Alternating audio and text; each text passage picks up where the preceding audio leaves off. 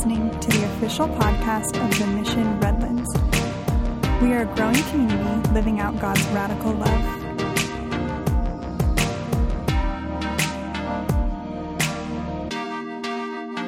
Well, hey, so glad you guys are here. Um, thank you so much for uh, joining us for this last sermon series. I want to let you know um, this last uh, message of the sermon series, rather. Uh, I want to let you know that today's going to be a little different. Um, I, I, said this up front, um, but uh, today we're going to do a little bit of a, a, a, Q&A conversation about mental health as the, as the last message in our, in our series.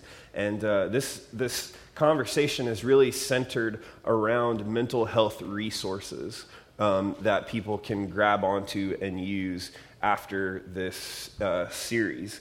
And so, um, if you've been with us, you know that um, the "It's Okay to Not Be Okay" series is is um, is a series that's really near and dear to our heart as a church. Um, uh, mental health is, is something that we haven't uh, as a church, as a big C church, not us as the mission. It, it, it hasn't been talked about openly. It, it, has, it's had stigma attached to it for years, and and so um, so we have decided uh, a couple of years ago that we were going to use whatever influence we had.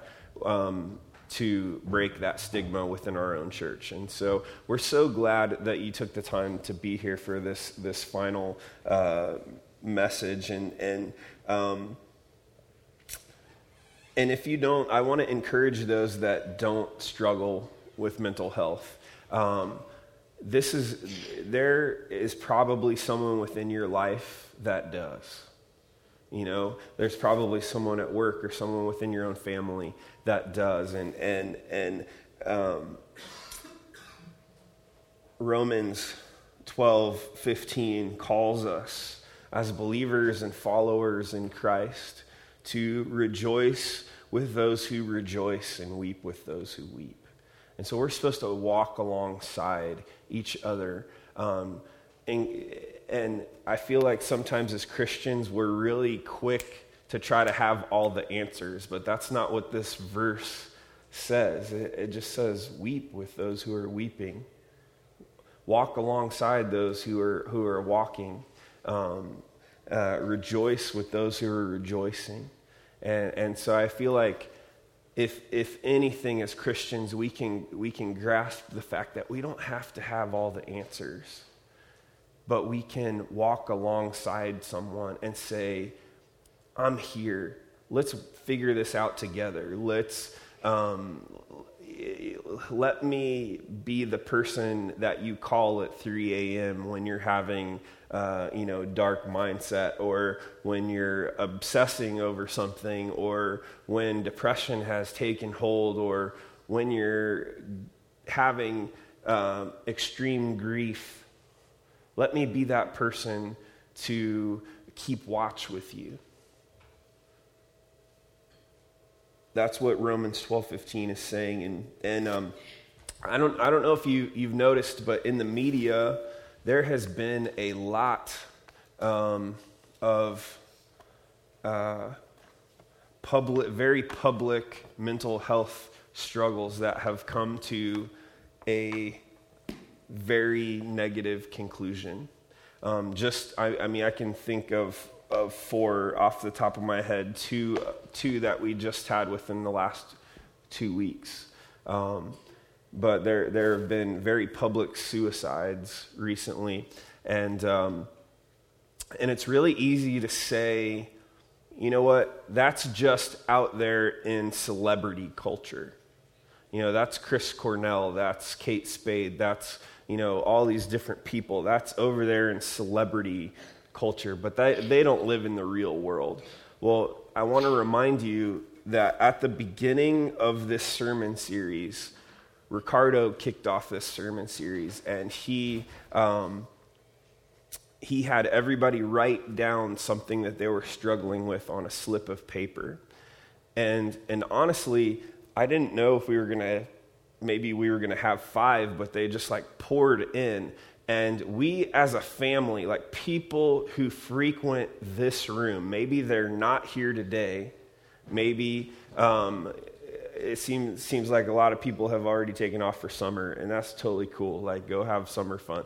But but um but they may not be here today. But people who frequent these halls, this room, the, this is the list of things that we found um, people within our own church are struggling with. James, can you put that up there for me?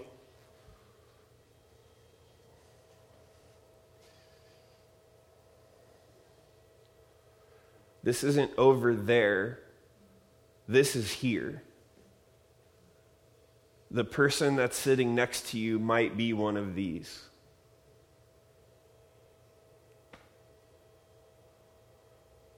And so I feel like it's our duty to take this seriously and to um, and to address this within the church context. Because if you're if you've been a part of the mission for 30 minutes or 30 years which we haven't been around 30 years we've only been around five but um, but um, if you've been with us 30 minutes or five years Uh, we're not just a church we're a family so you're you're in the family now welcome to the family and so it's our job as family to look out for one another, to walk alongside each other, because I am frequently floored at the things people are going through that I had no idea. I am frequently flabbergasted. That's two F's in a row. Frequent, that's scary, actually. I'm not going to do that again. um, I, am frequently stunned by the things that people I am close to are going through that I had no idea because we put up these, we put on these masks, we put up these walls, uh, we isolate ourselves, and we, we become someone else in the public eye than we are in private. You know, um, isolation is the quiet killer. It's the enemy's most effective tool because it keeps you quietly defeated. And so, this, I just, I just wanted to remind us like, this is here. It's not just over there in celebrity culture, la la land. Like, it's, you know, we have some, some staggering things that people are dealing with within our own community. And so this just affirmed to me, and we've spent a lot of time praying over these as leaders. Um, that's what we collected the slips of paper for, um, was to be able to pray over these things, and, and, and, and we have. Um, but it's our, like, people are going through some heavy things. I guess that's what I want to say. You just never know what people are going through. And so we want to equip you. That's what we want to use this time for today is to equip you to get have the resources that you need. Um, because we're all in we're all in process. We're all in a varying stages of process. Maybe maybe you've been a Christian for 40, 50 years, you're still in process. Because Philippians 1 6 says, being confident of this, that he who began a good work in you will carry it on to completion until the day of Christ Jesus. That's saying when the day of Christ Jesus returns, our Savior, that's when it's complete. But until then, we're in process, and we're all in process. So, so today is all about equipping you for that process. Um, so, I've invited a couple of people from within our own community to come have a conversation with us. Um, and these people uh, are, are what I would consider, they might not consider this, but I would consider them specialists in specific areas. And so, um, would you welcome Rochelle, Mark, and Brian Bell?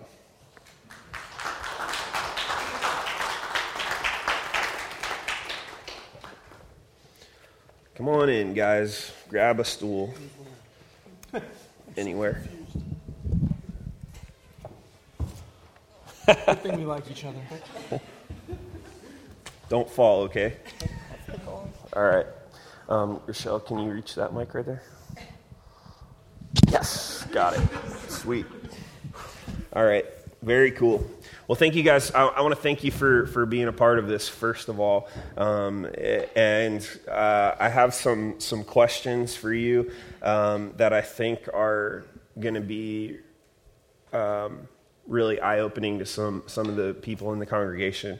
Um, but first, I just, I kind of wanted to hear um, your story in terms of why mental health is important to you and, and why you do what you do.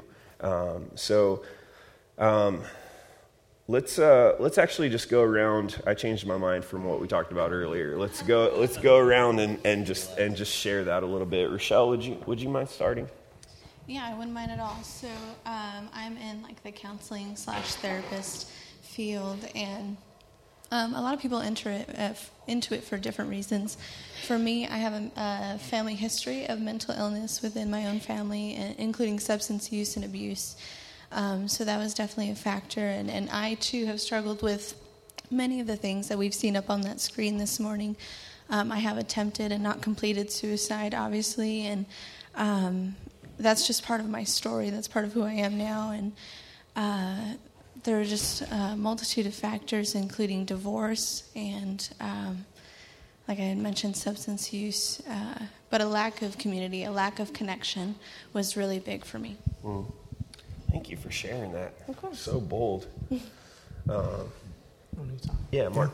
So, um, you know, as a physician, one of the, so the question being, why do I do what I do, and why do I fi- feel that mental health is part of that work? Um, I would say I'm working urgent care. I'm a family medicine physician. I would say probably more than half of my patients um, struggle with, with mental health, and, and I think that daily I am trying to help people through that. And, and sometimes it's just helping them recognize in themselves that this is a, a reason for a lot of their symptoms. Um, you know, I'll just tell a quick story. Last night, I saw a patient try and change some of the details. Uh, uh, she was um, person who who comes in has literally come to urgent care um, probably 40 times in the last two months uh, because she cannot believe that the symptoms that she's having are, are related to her anxiety mm. and um, and has had seen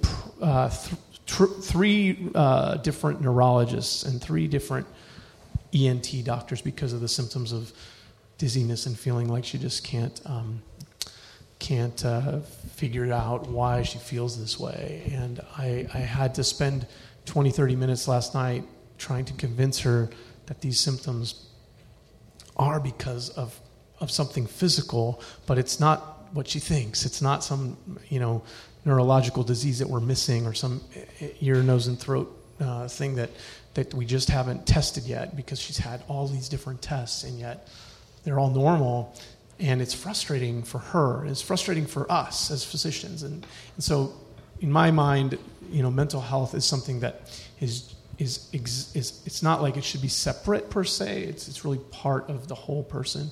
It's something that i um, you know struggle to to convince people about a lot in my own practice so. Part of the whole person. That's really cool so, I, my name is Brian Bell, and I'm a high school principal. And I think, in terms of this topic, I work with a lot of students at that moment of crisis. And I think the thing that's interesting to me is that most of the time, they look like they have it together, and frankly, most of the time they probably do. But at that, there's so much that goes on during those years, those years of adolescence, and oftentimes my role would be the place where they end up or start with uh, when that crisis happens, and are able to uh, start that process of walking through that recovery with those students. Mm-hmm. Yeah, that's good. Um, so Rochelle, you're. Um, tell us where you're at in school and, and all that stuff for counseling. Like, how, tell us about um, just briefly about what you're studying and all that kind of stuff? Sure. So I'm a second year master's student. I'm on the uh, the end part of my journey as a master's student in the counseling psychology program at CBU. What what? so uh, so that means that Alex and I get to walk in August with our master's degree and soon become full on counselors almost.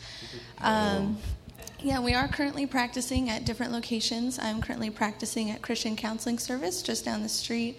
It's a general mental health clinic, and uh, Alex is practicing at Sunrise Recovery Ranch uh, with the um, addicted population. So it's been a blessing so far. Yeah, and, and, and pretty soon you're going to launch some counseling through the mission. Is that correct? That is my goal. Uh, not all clinicians uh, see a desi- have a desire or see the importance of bridging the gap between uh, the, psych- the psyche, like the mental part of a person, and the spiritual part of a person, because it's really difficult to talk about those things. But for me, that's one uh, that's so important to me. So I'd like to incorporate what I'm learning at CBU by pursuing a second master's degree in counseling ministry and starting um, a counseling type uh, thing here at the mission. Mm-hmm. Very cool. So can you can you talk to us a little bit about what kind of uh, counseling services there are if one wanted to seek one out. Um, you know, could, could, you talk a little bit about that? Yeah, most definitely. So, um, the great thing about counseling is that you can go in at any time for any reason. Um, and there are many different modalities that you can seek. So you can obviously see, you know, what we see on TV is the one-on-one individual counseling session.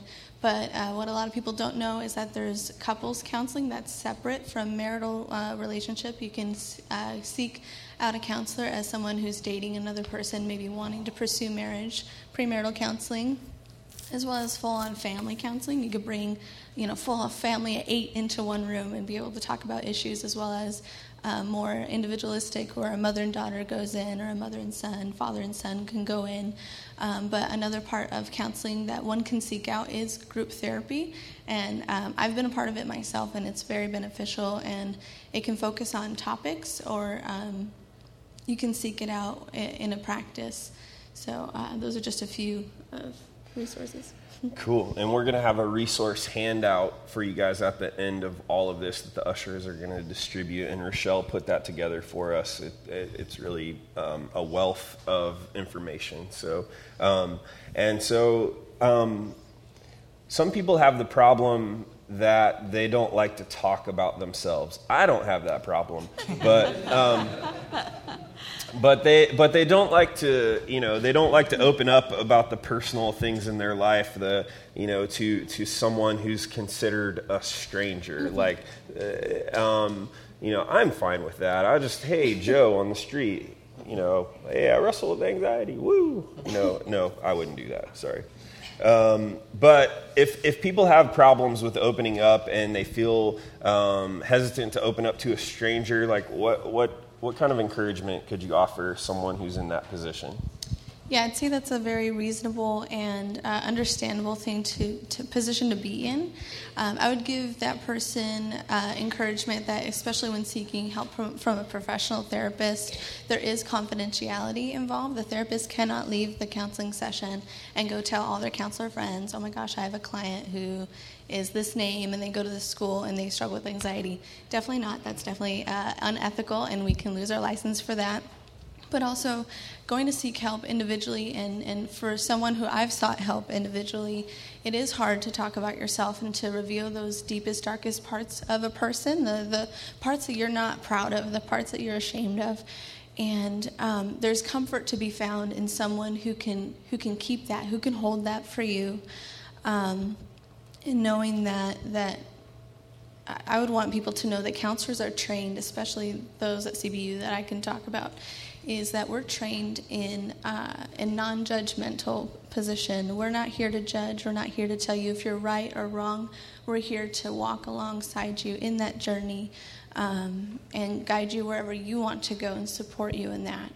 Um, so there's safety to be found in a counseling type relationship or in a helping type relationship. Mm. Yeah. Awesome. That's that's comforting, right? Yeah. Yeah. Good.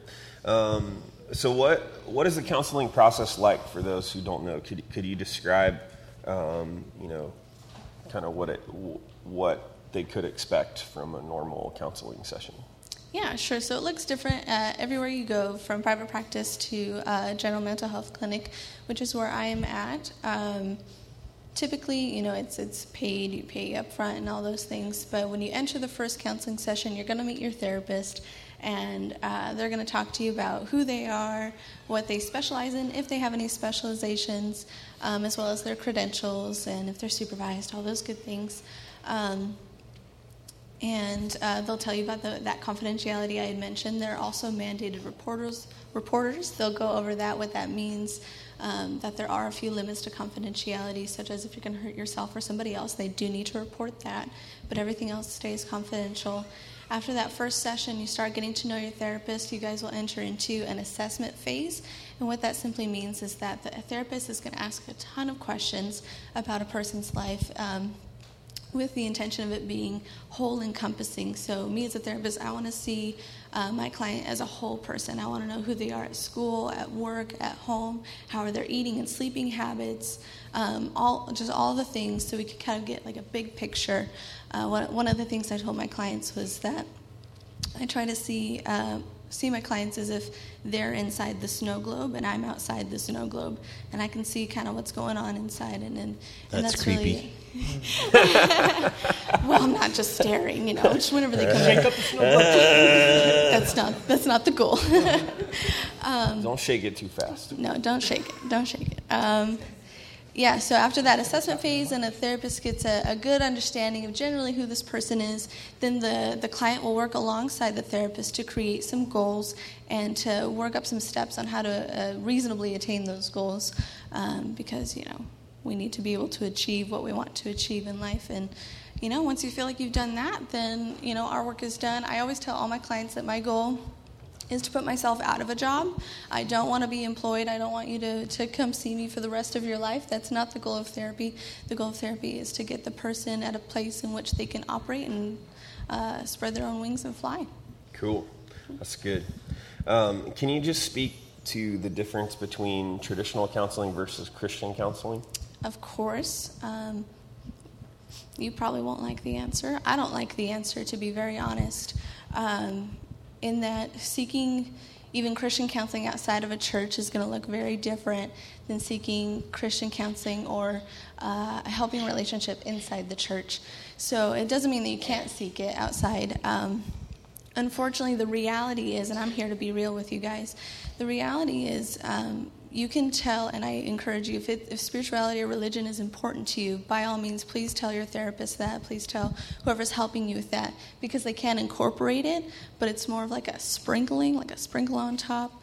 Um, rather than a whole, like a foundation built on the Bible. And that's simply because, as therapists, we're trained in the secular tradition of counseling. We're trained in psychology and and biology, like all those things that that um, are not tied to spirituality because we have um, we have a duty to not influence our clients in that way.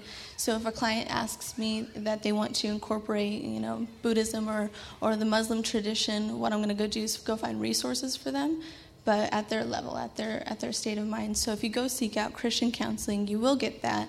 You will get uh, biblical tenets ideally, but you won't be able to grow spiritually in that, at least not to the degree in which you would in a church-like setting. Mm. So it's not an answer that I really I would like to give, but it's the it's the reality. Hmm.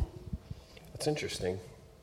Um, so you posted this really incredible video of a TED talk a while back eh, on on um, Facebook, and um, I my wife actually told me about it, and I went and hunted it down because I, I try to stay away from Facebook. But um, but um, it, uh, it, it it was really interesting to me, and I feel like it spoke directly to some of the things that we've discussed throughout the sermon series, and um, how important healthy relationships are in terms of combating isolation and even can help you are proven to help you live longer and those types of things. And i was just wondering if could you speak to that just a little bit?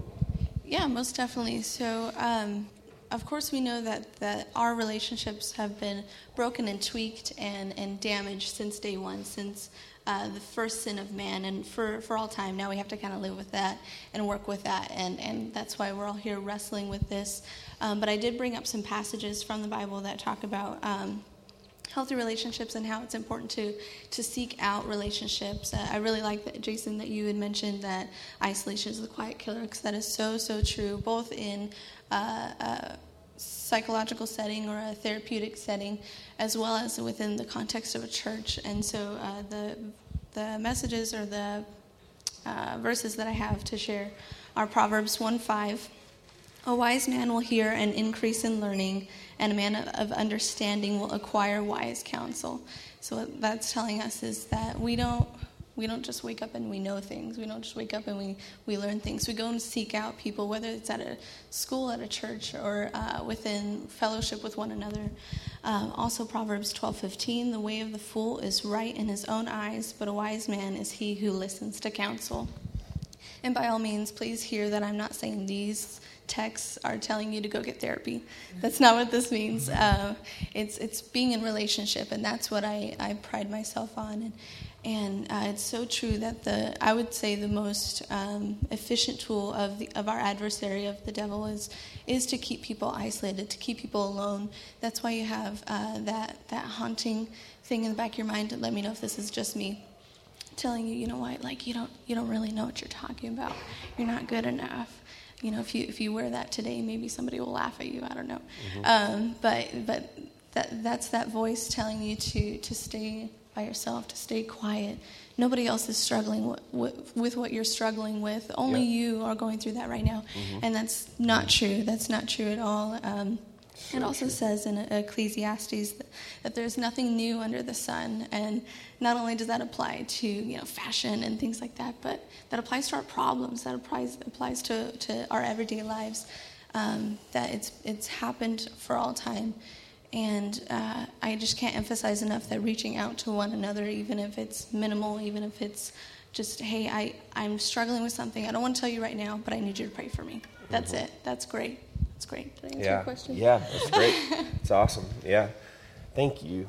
Thank, Thank you. you. Um, Mark, so, um, hi. Hi, how are you? Good to see you. Good to see you too.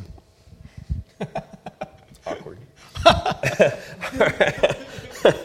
as a as a doctor who's also a believer, right? You're, you are a believer, correct? Yes. Okay. All right. So, um, as a doctor who's also a believer, what are your thoughts when people are told uh, the reason why they're struggling with mental illness is because of their faith is lacking in some way or whatever? I mean, I think it for me. I, I would say it makes me sad, maybe, to see. Um, that put on somebody in that way. I mean, you wouldn't say the reason your hand is broken is because you don't have enough faith. The reason, you know, there's anything physical in your body, we don't do that. Uh, and so it's, it's strange that we separate those two things. As we know in science um, nowadays, and even Rochelle was talking a lot of the, of the therapy.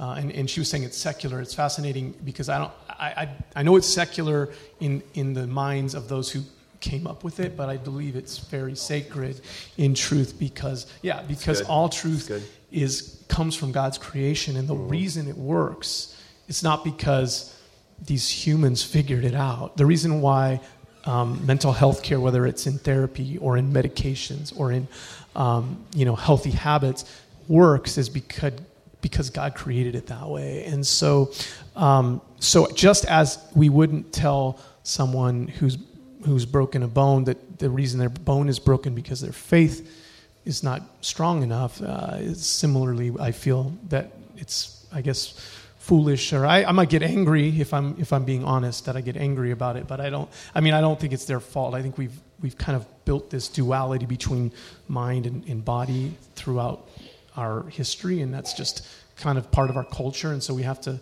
as Christians, as as people of faith. Um, change that back to the reality that that all of it is is is whole. We are whole. Mm-hmm. We are in our mind and our body and our spirit are all kind of part of us, one. And it's all a lot of it is biology. It's really truly we're finding with with functional MRIs and, and the study of our um, neurotransmitters and all of the things that we know. Um, we're, we're starting to become realize that all of this actually is is truly science, and science is not separate from faith. And, and I think that's a tough thing for us to believe in our culture today because we, we are told, you know, if, you, if, you, if you're a believer, you have to kind of reject science, and that's not true. Mm-hmm. Um, and I think we've set up a false dichotomy. Our culture has set that up for us, and uh, honestly, if we're being honest, the church has set that up as well mm-hmm. um, to say that, you know, we, we kind of take ourselves away from the facts of science, and that's, that's not helping us. It makes us look foolish in the, in the eyes of, of, of those who want to know the truth of who Jesus is and who God is in, in creation, and we need to embrace that. Yeah, that's good. That's good. You guys with us? Is, is, this, is this good? Yes. okay. Okay. I heard. I heard one good. So, um, so you were talking about um, science. Uh, are there actual um, physical differences that take place in the body with someone who wrestles with mental illness? I mean, I think there's obviously there's lots of different mental illnesses. We saw a bunch of them on the on the screen. Um, each one of them has different, you know, chemical and biological and um, physical differences. I, I mean, I can't tell you all of them exactly. Uh, I am a family medicine doctor, not a psychiatrist or a neuroscientist, but they're very, um, you know, key differences between each of these. So, I mean, that's why you, you need the help of therapists, you need the help of psychiatrists, you need the help of, um, you know, neuroscientists to kind of build this and bridge this gap. Uh, so, I would say yes, each each of them have uh, their characteristics that are that are specific to um, each of the disorders. Of, um, you know, uh, last week we heard a little bit about, you know, more the, the DSM-5. I don't know if you know, we talked a little bit about that, but diagnosis. Each of the di- those diagnoses have actual, you know, physical and chemical um, imbalances and, and, things that we find mm-hmm. um, in neuroscience. So I think Yes, the answer is yes. There's differences. And, and during the first sermon, the first time, uh, "It's Okay to Not Be Okay," Volume One, you showed us some brain scans, right, yeah, of a depressed yeah. brain versus mm-hmm. a I don't know. Yeah. So there's yeah. That, when I say functional MRI, what we do is we put people in who are say depressed or in a depressed state or having you know um, s- some schizophrenia or having a you know bipolar disorder and and see how their brain functions comparing it to a um, kind of quote unquote normal which is probably not most of us aren't normal. If you if you think about it we all have s- strange things about ourselves right? And um,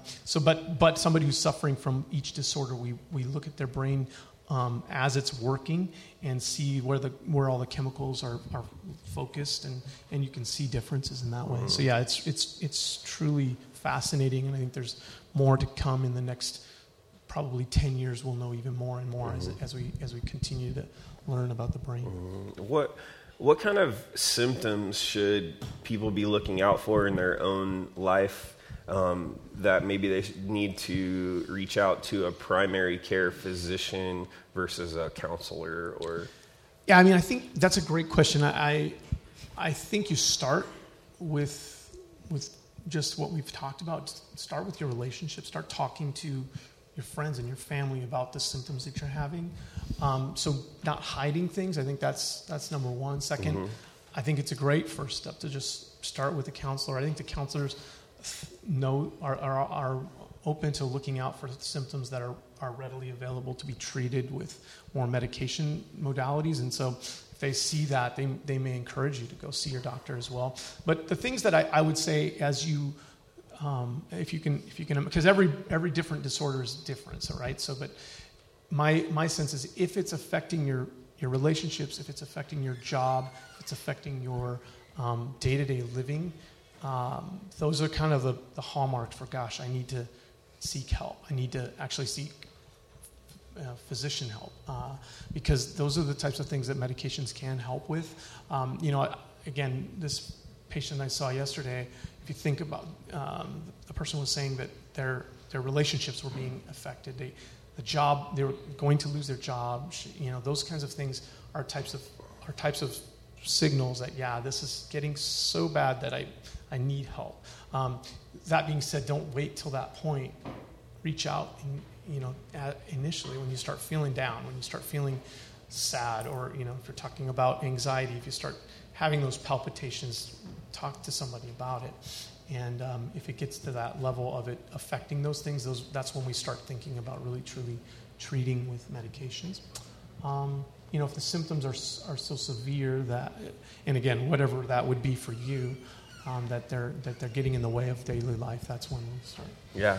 So let's say somebody goes to see their primary care doctor, and the doctor d- is like, "Yeah, I think you need to take some medicine," Mm-hmm. um, and they feel hesitant to do that. What is the what does the process of that look like? Like the the be, the beginning process Sure.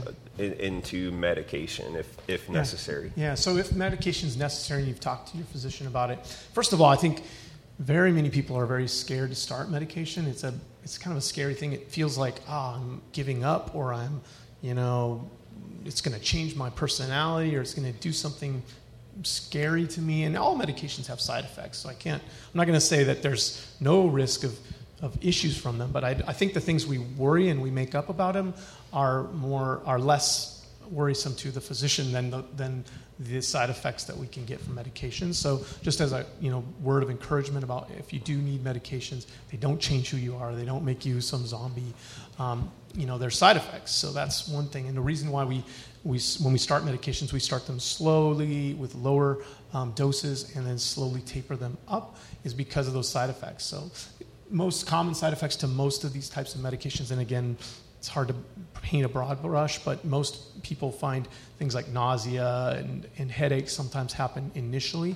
But most of those medication side effects actually get better over the first few weeks. So if you are starting these medications, a lot of times I see people oh, it didn't work for me. Well, first, the problem is they don't work the first week you take them but you get all the side effects from them the first week you take them. So they're really, it's like a double edged sword. You, you don't get any benefit for the first week, and you only feel sick, sicker the first week. So it's unfortunate that that's how these medications work, but over time, they do start, the, the side effects start tapering off, the medication starts having the intended effect on the neurochemistry of your brain. Things start looking different in your life and you start feeling different. And so um, I can't tell you how many times um, when I, I used to work in psychiatry actually back when I first started um, re- after residency and I just would help, help uh, with medication adjustments and I'd see these people back a month later and it would just be like I saw this brightness to them and a difference in them and I was I was I was you know if I was not a believer in the medications before I was much more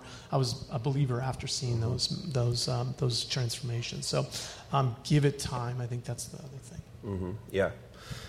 Good. Thank you. Um, so my wife is a hippie.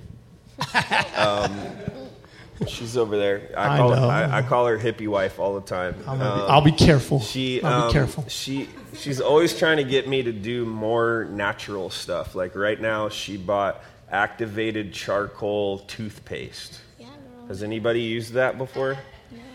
I, I haven't used it. I think I'm gonna have I'm, sca- I'm scared. I'm, I'm scared. So, but but so like she she's always trying to get us to do more more and more and more natural stuff. And so like if if there's people out there that are just like anti medication, I am not going to take medication at all. I maybe have a past history with you know uh, bad experiences with pills or whatever are there other ways to deal with some mental health issues without taking medicine like um, I, I know s- probably not all of them but at least a portion of them could could, could probably Yeah, no, I, I think that, and um, I will say this very nicely, but uh, many things work for for many people for lots of different medical conditions that aren't studied um, and and don't have evidence behind them.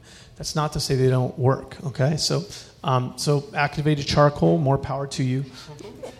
There's no, you know, placebo-controlled, double-blind studies about that, but that doesn't mean it hasn't helped somebody. So, um, and there's, and the main thing I, I see it as is, is there harm in it? Okay, so again, be careful what you find out there. Be careful what you go and chase down outside of the the, the, mm, the medical community because there's there's people that are trying to sell you stuff, trying to make money off of these conditions. There's millions and millions and millions of people who struggle with mental health, and if there's a snake oil that they can sell you to help you feel like you might get better, they will do it. And and I mean they meaning society, and those people are trying to make money. So be careful with it. Is all my my. You're not talking about essential oils, are you? Because not talking about No, no, any no, specific mess with my thing at all.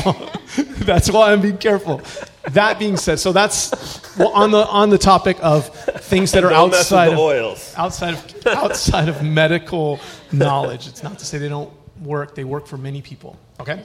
Second of all, what kinds of things can you do outside from the medical's perspective that's studied and well um, documented? Uh, you know, again, make sure you're getting enough sleep. Uh, sleep is, and, and sometimes that's a, a problem in and of itself. Sometimes that is the reason we treat treat with medications, right? Is sleep medications. But there's a lot of ways to get to get better sleep without taking medications. Um, you know, make sure you set a good time to go to bed every night. Every night, um, make sure it's dark. Make sure you don't look at screens within an hour before your bedtime. Um, those are all kind of what we call sleep hygiene ta- tactics that help. Uh, make sure you get enough exercise, um, and it doesn't have to be like you know lifting weights and doing something crazy. It's just t- take a walk, 30 minutes a day, um, and it doesn't have to be fast. And I know you know that's difficult for some people too. Uh, sometimes it's swimming. Sometimes you know so these any type of aerobic exercise helps to kind of calm down those neurochemicals that are fighting you and making you feel um, you know, making you feel like your heart's racing and those kinds of things, getting burning off that steam, um, making sure you eat healthy, making sure you, you get good nutrition. Those are all ways of taking care of yourself that don't require medications. So, relationships, tr- true, very very good. Um, one of the things, one of the pieces that I I mean, and this is medical knowledge that that uh, Rochelle already talked about, but I would say as well, um, you know, talking to your family, having, you know, working working out those those things that are stressing you out with your with your friends and family. Those are those are big components to men, mental health um, problems that people deal with, and, and I see every day too. I mean, people come into me and say, you know, I'm s- my I, I just feel these palpitations. I'm stressed. I'm like my I'm, my jaw's tight. I, my blood pressure's high, and my boss is harassing me, and this is you know what's going on with my kids. And I'm like, gosh, I wish I could write a medication, a, a prescription for your boss to treat you better, and your family to, to, to respect you, because that would actually cure a lot of these symptoms. And they say, yeah, I, I agree. Um, so so this is Yeah, I right. agree. I mean, that's the piece that's that's that's truth. We know that. So Yeah. so thank you. Thank you, Mark. That I mean, I know this is a little different, guys, for for our time for the message, and and we're going to get back to the normal routine next week. But I feel like this is so important to to equip people with resources and just talk about it. You know, so thank you for that. I appreciate it, um, Brian. oh if yeah, I may, please. If I may add on to uh, Dr. Mark, I, I totally agree, and I just want to like caveat therapy too that we can also help with physiological uh, stressors and things. That's one of the things I, I ask my clients, like right when I see them, like. What are you coming in for? And they say, I can't sleep at night. I'm awake all the time.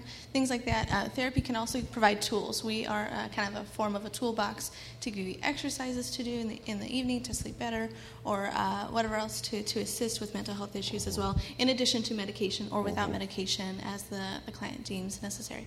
So thank you. That's your last plug. Oh no. I'm just kidding. I'm just kidding. I'm just teasing.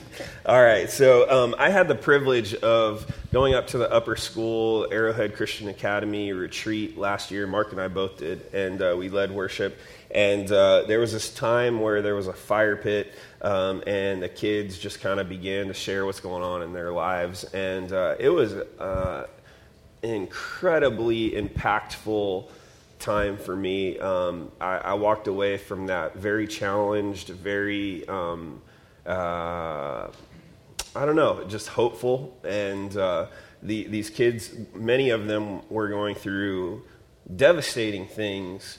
Um, I remember particularly one time looking over, and there, wa uh, there was a, a young lady who was just crying, crying, sobbing, and Brian had his arm around her in an appropriate side hug kind of way, and um, you know, and he I, and I and I honestly don't know if the tears were tears of sadness or tears of joy, but I just remember the look on Brian's face. Um, it was so caring and just like so much more than a principal.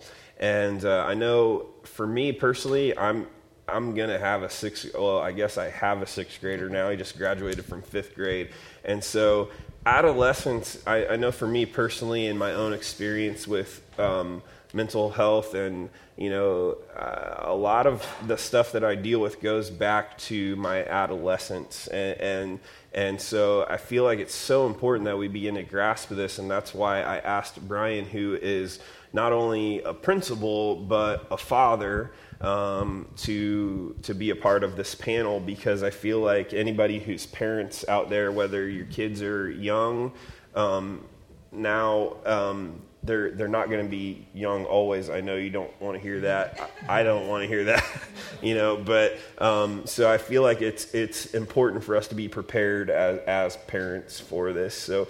Um, Ryan, can you just describe some of the mental health challenges that you see affecting the youth that you encounter, whether it be inside themselves or within their family?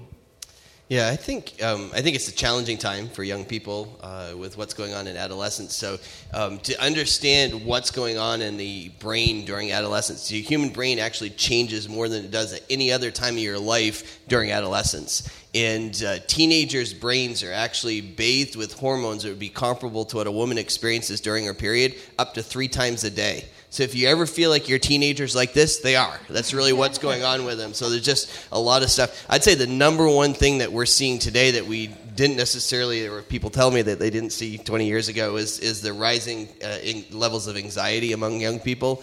Um, this is something that was not there. And I, I think there's probably three reasons for it. Um, one, I think part of it relates to how we parent today. So, our generation of parents are called uh, helicopter parents. Uh, we hover around to make sure nothing goes wrong for our kids, or we're also called snowplow parents. We go in front of our kids and smooth everything out. But what that creates in our young people is a fear of failure and a sense of always having performance. So everything's been smoothed out for me. I shouldn't feel this way, but I do. Um, I think a second factor that relates to it. So when a young person goes into adolescence, they become part, uh, really aware of the world around them. So for girls, that's usually around fifth or sixth grade where they start to be aware of the world around them. For boys, it can tend to be more like sixth, seven, even eighth grade. And what's going on with them uh, during that time period is they go from having where their parents have this, uh, you know, they're not particularly aware of themselves. It's all is done in the context of their parents to becoming much more aware of themselves, and they tend to compare themselves to others. So, 30 years ago, when you compared yourselves to others, it was your little class of uh, you know 15 other same gender kids at your school, and that was about all there was to compare yourself to. Now we're surrounded by a world where everything is available to you, and you have an Instagrammed uh, you know, Facebook kind of experience that says this is what you should be like. And so this this sense of comparing yourself to others, which tends to be done from a very negative perspective among adolescents, is heightened by this experience of being in the social media world. And I think the third thing that's happening in our world today that makes anxiety particularly an issue is that we are addicted to our devices at starting at a very young age. And so there's no space, there's no quiet, there's no opportunity to sort of step back and have those moments of reflection. And again, I think that's leading to a lot of young people uh, at a very young age, even younger than the kids I work with, already experiencing symptoms of anxiety. Wow. Man. That, that's why Apple in iOS 12, their latest update that's coming out, they're they're actually installing features that help you break tech addiction, tech addiction, which is brilliant marketing because they don't want you to drop it completely. They just want you to overcome the tech addiction, right? So my uh, my wife's marketing mind thought of that. So awesome.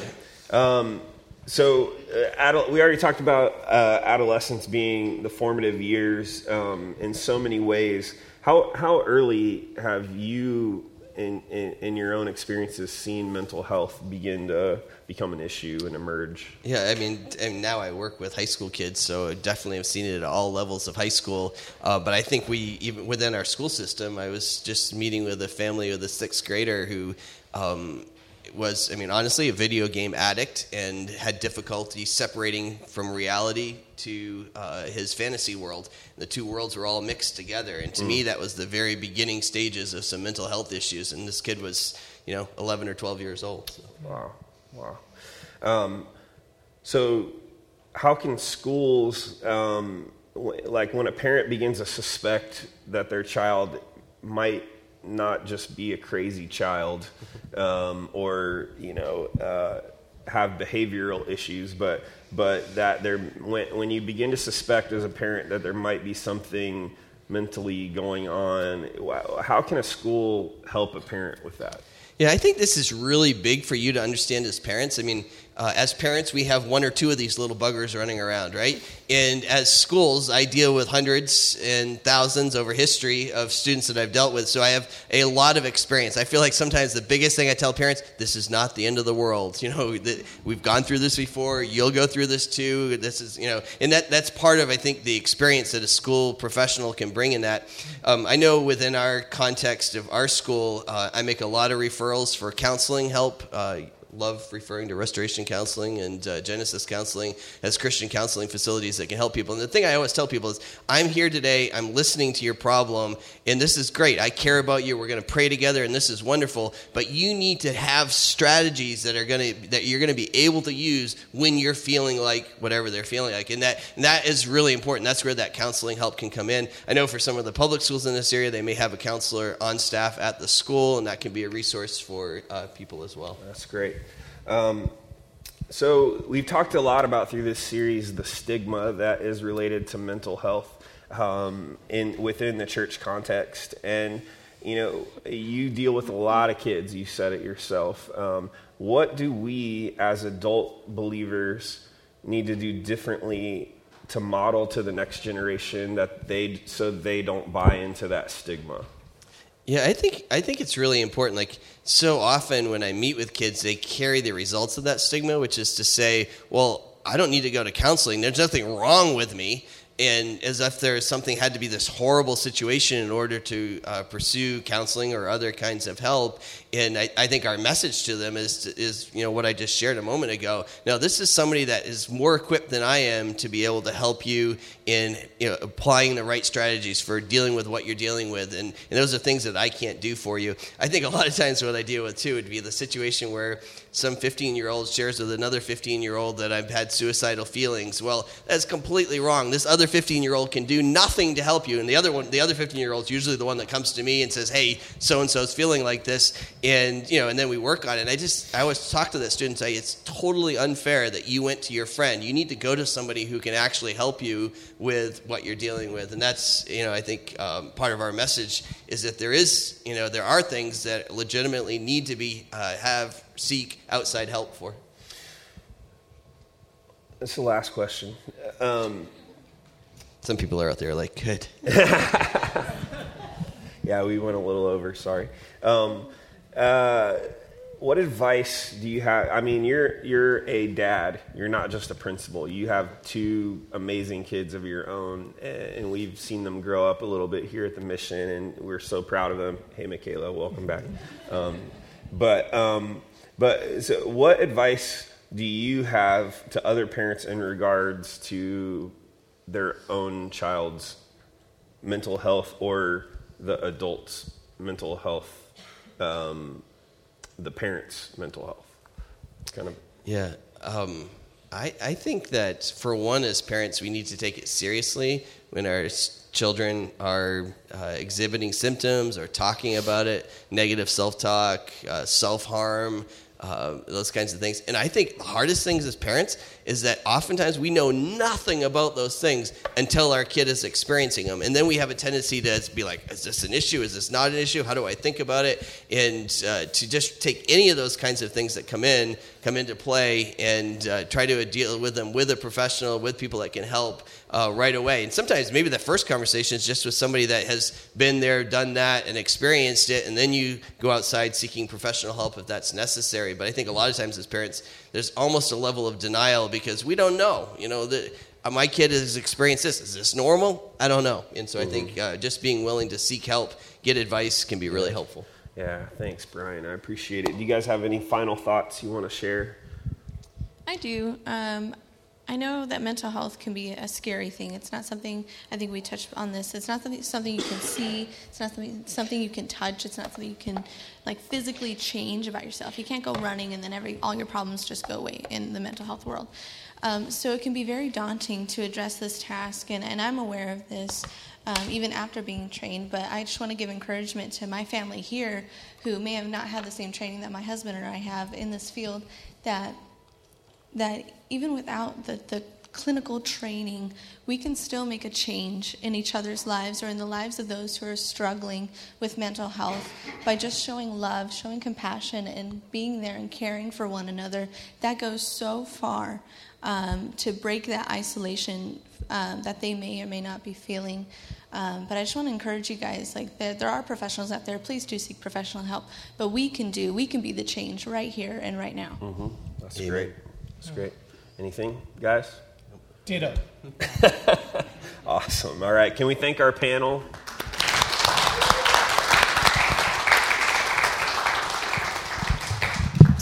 So as I as I said, you know, um, I'm going to invite the worship team to come up now, and uh, I'm also going to invite the ushers to distribute those uh, mental health resource sheets uh, at this moment. Um, but I just want to remind you of a couple of things as we close out this series and we, and we wrap up for today. Um, number one, number one thing I want you to know today when you walk away is that you are not alone. Whatever you're going through, whatever it is, you are not alone, and you have people who care about you. Um, and we're all in process. Um, as I spoke about earlier, you never know what somebody's going through by looking at them from the outside. Um, we're all facing trials and, and we're all persevering in, in one way or another, but, but James 1, uh, chapter 1, 2 through 4 gives us the encouragement consider it pure joy, my brothers and sisters, even when you face trials of many kinds. That list up that I put up on the screen, that was all kinds of, of issues and trials that people are dealing with. When you face trials of many kind, many kinds, because you know that the testing of your faith produces perseverance. Let perseverance finish its work so that you may be mature and complete and not lacking anything. And, and so I just think we're all in process. The Lord is, is, is bringing us through, and, and we, are, we are persevering. But you don't have to persevere alone. You have a church family who loves you, and we're here for you no matter what. And so that's what today was about. We wanted to equip you for those things that you are facing. And uh, it's not a traditional Sunday message, but sometimes we have to do some things outside the box to make sure people get the help that they need. And so I'm willing to take that risk.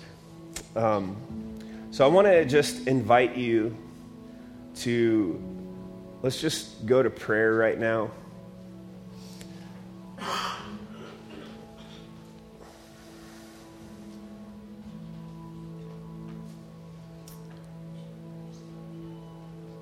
Father God, I just I thank you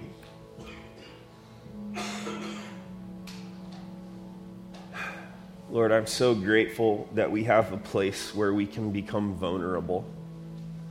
Lord, I've shared my struggles with the church, and, and you know my struggle more deeply than even I do, God. And, and uh, I just thank you for a place where we can feel safe to be vulnerable. Lord, I invite you to take this, this teaching series that we've done and, and these resources, and I invite you to do a deep work in people's lives today. Holy Spirit, move in and cast out all darkness.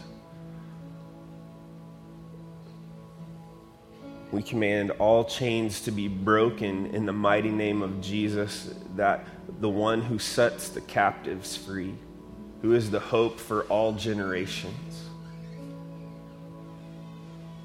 Jesus, we ask you to move in our hearts. Lord, open us up. Lord, you love us. No matter where we're at, you love us, and we, we, can't, we can't be grateful enough for that.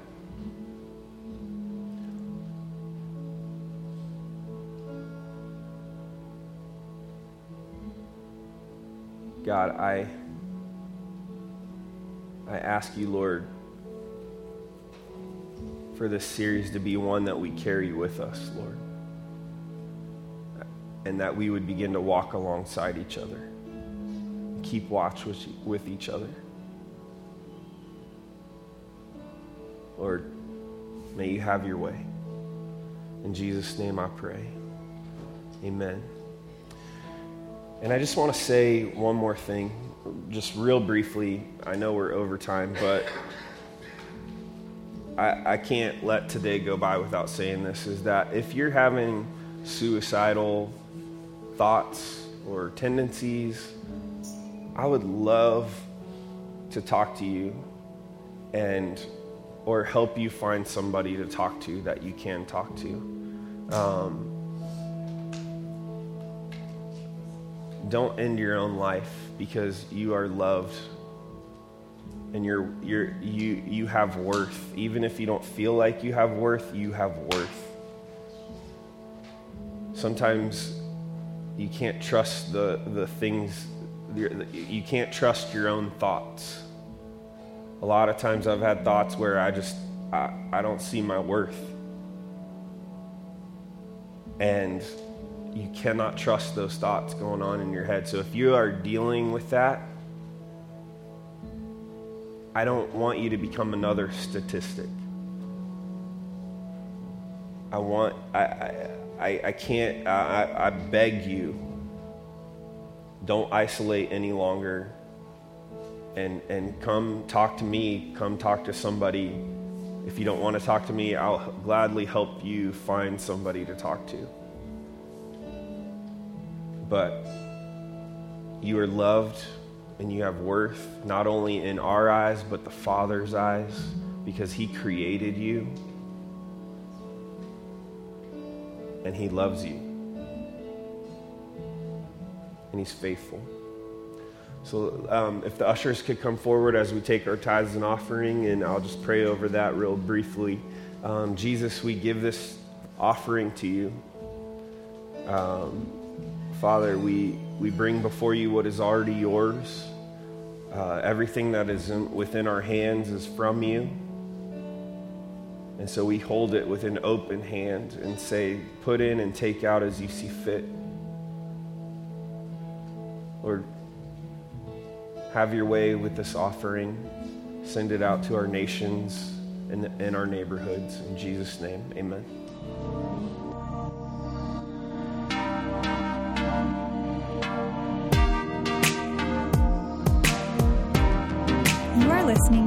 Official podcast of The Mission Redlands. For more information, visit us at themissionredlands.com.